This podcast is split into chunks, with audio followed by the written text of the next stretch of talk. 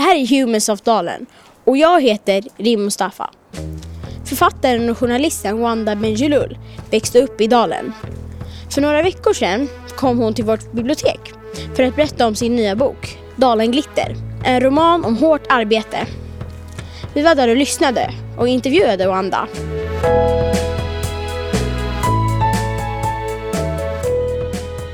Jag heter Wanda Benjelul och jag är 45 år.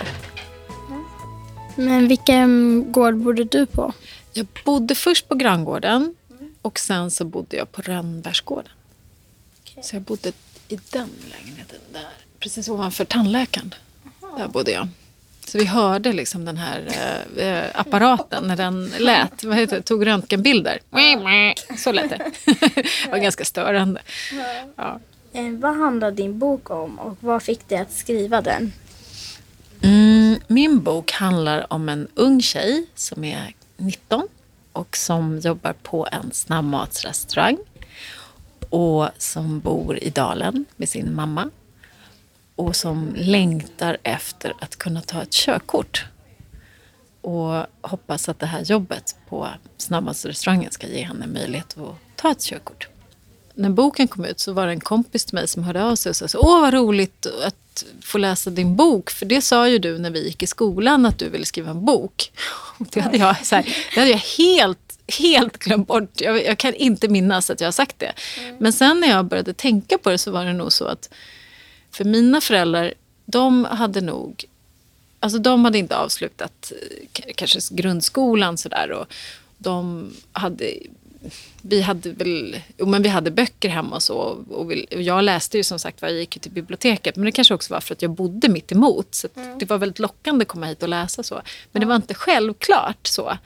Att jag skulle liksom, ägna mig åt det här. Och många gånger så förstod ju inte mina föräldrar eller min, här, min polska släkt vet ju fortfarande inte riktigt vad jag håller på med. Så där. Förstår inte riktigt det.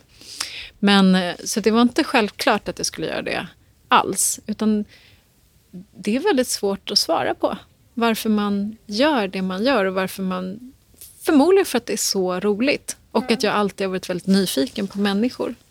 Att jag tycker det är spännande att komma in i olika världar och höra hur det funkar där och sådär. Tunnelbanespåret ringlar sig som ett ihoptråcklat sår genom området. På ena sidan ligger Enskede med sina puderfärgade villor, på andra sidan Dalen med sitt gytter av gårdar. Fram till att vi började gymnasiet hade många av oss en ganska vag uppfattning om livet på andra sidan spåret. Den lilla information vi hade byggde på killarnas högljudda fantasier om de blonda tjejer som de brukade spana på nere vid tunnelbanan och deras respektive Instagramflöden. De bar alla exotiska namn som Märta, Stina och Sigrid och hade som regel långt, blont och blankt hår. Alltså inga kluvna toppar eller små avbrutna hårstrån som stack upp någonstans. På sommaren fick de klädsamma små fräknar över näsryggen och när det var fest, då man normalt klär upp sig till tänderna, hade de alltid slitna jeans och en alldeles för stor herrskjorta som de hade lånat av sin kille eller storebror för att det skulle se ut som att de hade lånat den av sin kille. Status quo bröts först när vi blandades upp i myllret av våra gymnasiekorridorer. Det var då vi fick höra den Dalen-mytologi som i sin tur växt fram på andra sidan spåret. En av flickorna, Emily, vars mamma var chef för ett konstmuseum jag aldrig hade besökt, berättade till exempel att hon slutat låna böcker på vårt bibliotek för att hon var så rädd för att bli bestulen på vägen hem genom centrum. En annan, Astrid, med en pappa som var programledare för någon reklamfri radiokanal vi aldrig lyssnade på hemma, berättade att det gick rykten om att man kunde köpa RC-droger under disk på vårt apotek. Tanken på att den lilla damen med tuktad par som arbetade där skulle säga droger roade oss så mycket så att det så småningom blev en sanning också i dalen. Vi började fantisera om hur hon hade byggt ett eget methlab i apotekets källare. Det gick så långt att en kille i parallellklassen gick dit och frågade henne i egenskap av drogexpert om det var sant att man blir hög av att röka rostade Hansaplastplåster. Som jag minns det hade hon inte direkt något svar på frågan utan hade bara hänvisat till Vårdguiden. Vad är det starkaste minnet från när du bodde här i dalen, när du var liten? Starkaste minnet? Jag tror inte att det är en händelse, sådär, liksom en sak som hände. Jag tror mer att det är så dagar på Nytorpsbadet mm. som aldrig tog slut så sommardagar man cyklade dit och man bara hängde och så träffade man folk som man kände där och sen så fortsatte man hänga och sen så kanske man gick hem till någon och åt middag. Och mer så, sommardagar som bara pågick. Man drog runt i dalen.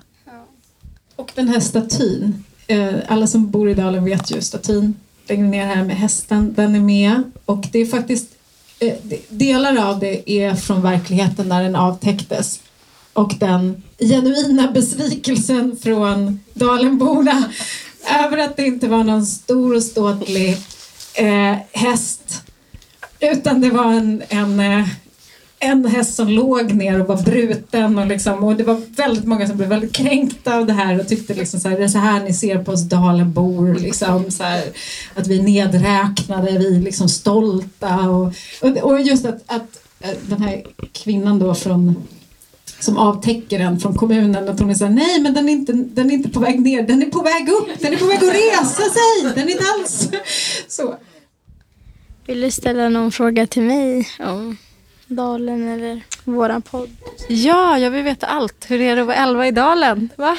Det är, det är ganska roligt. Man har vänner nästan på alla gårdar och man har skolan nära och allt. Så det är ganska kul. Mm.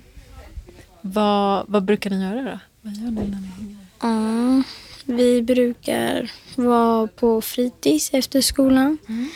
Ehm, Eller så... Jag går ju också på basket, så vi är Enskede där. Enskede skolan. Så där brukar jag träna två gånger i veckan. Så Tycker du att det är någon skillnad mellan Dalen och Enskede skulle du säga? mm, det tycker jag faktiskt. På vilket sätt då? Alltså, det är inte... Så här i dalen, då är det mer så här, typ en liten gemenskap. Om, alltså, om man säger så. För att det är liksom så stort där borta. Och här är det lite mindre. Så att man kanske inte träffas lika ofta där. Så här. Men här träffar ju alla på en vart man än går. Så det, Men hjälps man åt och sådär också med saker? Eller? Ja, så man kan gå till grannen och fråga om laddare. Så där. Men jag tänkte på det när vi var här någon dag och skulle ta bilder till boken. Då så var det en dam som hade svårt att bära sina kassar. Och då var det så roligt, för då, då tänkte jag på det, så här, för att hon bara ställde ner sina kassar bredvid oss. Så bara, oj, oj, oj, oj, oj, oj, så här. Och, så då avbröt vi det vi gjorde och så bar vi hem hennes kassa och så fick vi några bananer som tack. Så där. Och jag tänkte att det betyder ju att hon ofta faktiskt får hjälp. Att hon liksom, det är så här det funkar i dalen, att man hjälps åt. Om någon har svårt att bära kassarna så, så har hon, då, gör, då, då visar hon det och så är det någon som hjälper till. Och det tyckte jag var väldigt fint faktiskt, att man hjälps åt. Ja. Jag har en fundering kring slutet på klassresan. Om du känner ett behov av att hävda dig eh, för att du har varit underdog förut.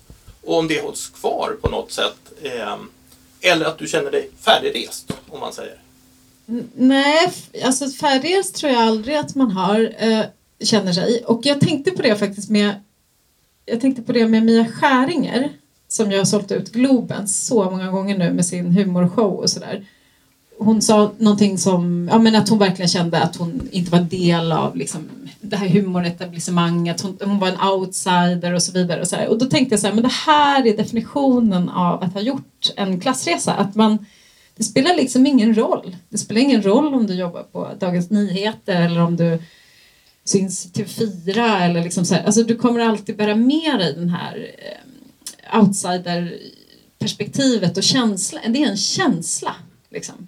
Och jag tror, jag tror inte man blir av med den. Men det gäller också att ha, den lite, ha lite check på den faktiskt. Och Jag tänker att det här frilanseriet, prekariatet, att inte vara fast anställd någonstans utan sitta hemma och jobba och liksom inte vara en del av ett sammanhang. Det förstärker den där känslan av att vara en outsider, att vara maktlös fast man egentligen har väldigt mycket makt. Eh, och att det är viktigt att börja reflektera över det där och hur man ska kunna eh, inkludera andra.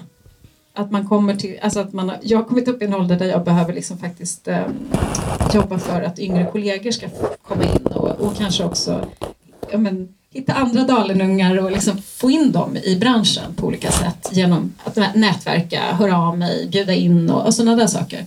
Eh, så nej, resan tar aldrig slut men, men jag tror att det farliga är just det att, att inte se att man själv har makt utifrån ja, vad man nu jobbar med. Men, eh, ja, och faktiskt eh, inkludera andra. Men eh, har du några tips till mig eller några andra unga som håller på med sånt här och poddar och sånt där som du också är journalist? Så har du några tips? Ja, eh, tips är att våga skicka. Om man har gjort en podd och så har man spelat in ett avsnitt som man, som man tycker är viktigt och bra och sådär, eller man har gjort någonting som man vill att andra ska se. Då kan man använda sig av sociala medier. Så kan man skicka adressen till den där poddavsnittet till exempel direkt till någon mm. som man upplever kanske har lite makt. Ja. Och det brukar funka faktiskt förvånansvärt bra. Att de ja, kollar på det och lyssnar och sen svarar. Och, när jag var liten då fanns det liksom ingen, inget sätt att få kontakt med politiker, eller det var svårare att få kontakt med politiker och journalister på stora tidningar och sådär. Mm. Eh, men idag så kan man, ju, kan man ju via sociala medier skicka ett meddelande och så får man svar. Och det är ju mm. fantastiskt verkligen. Ja. Så det tycker jag att ni ska göra. Mm. Jag har ju också eh, intervjuat en politiker. Ja, vem då? Åsa Lindhagen. Ja, Åsa Lindhagen. Ah, Okej. Okay. Hur kändes det då? Det var kul faktiskt. Ja. Var inte läskigt då? Jo, jag var jättenervös. Ja. Det är jag nu också. Men, ja. men vet du vad? Jag, jag kan fortfarande bli jättenervös när jag ska intervjua. Och Det är ofta för att jag vill att det ska bli så bra. och så blir jag så jättenervös innan. Och sen efter så här en, två frågor så, så börjar man slappna av för att man kommer ihåg att det är ett möte mellan två människor. Och är man nyfiken på människor så kommer det bli bra. För då kommer man komma på frågor. Som man gör när man sitter vid en middagsbord med folk man känner eller sådär. Då har man ju alltid frågor att ställa, eller hur? Ja. Det är ingen skillnad. Mm. Om du kunde säga något till den 11-åring du var, vad skulle du säga? Det blir bra. Allt blir bra. Den här podden görs av föreningen Enskededalen.org med stöd från Stockholms stad. Följ oss gärna på Instagram. Producent är Jonas Thornberg. Projektledare är Anna-Lena Sandgren och jag heter Rim Mustafa. Vi hörs snart igen.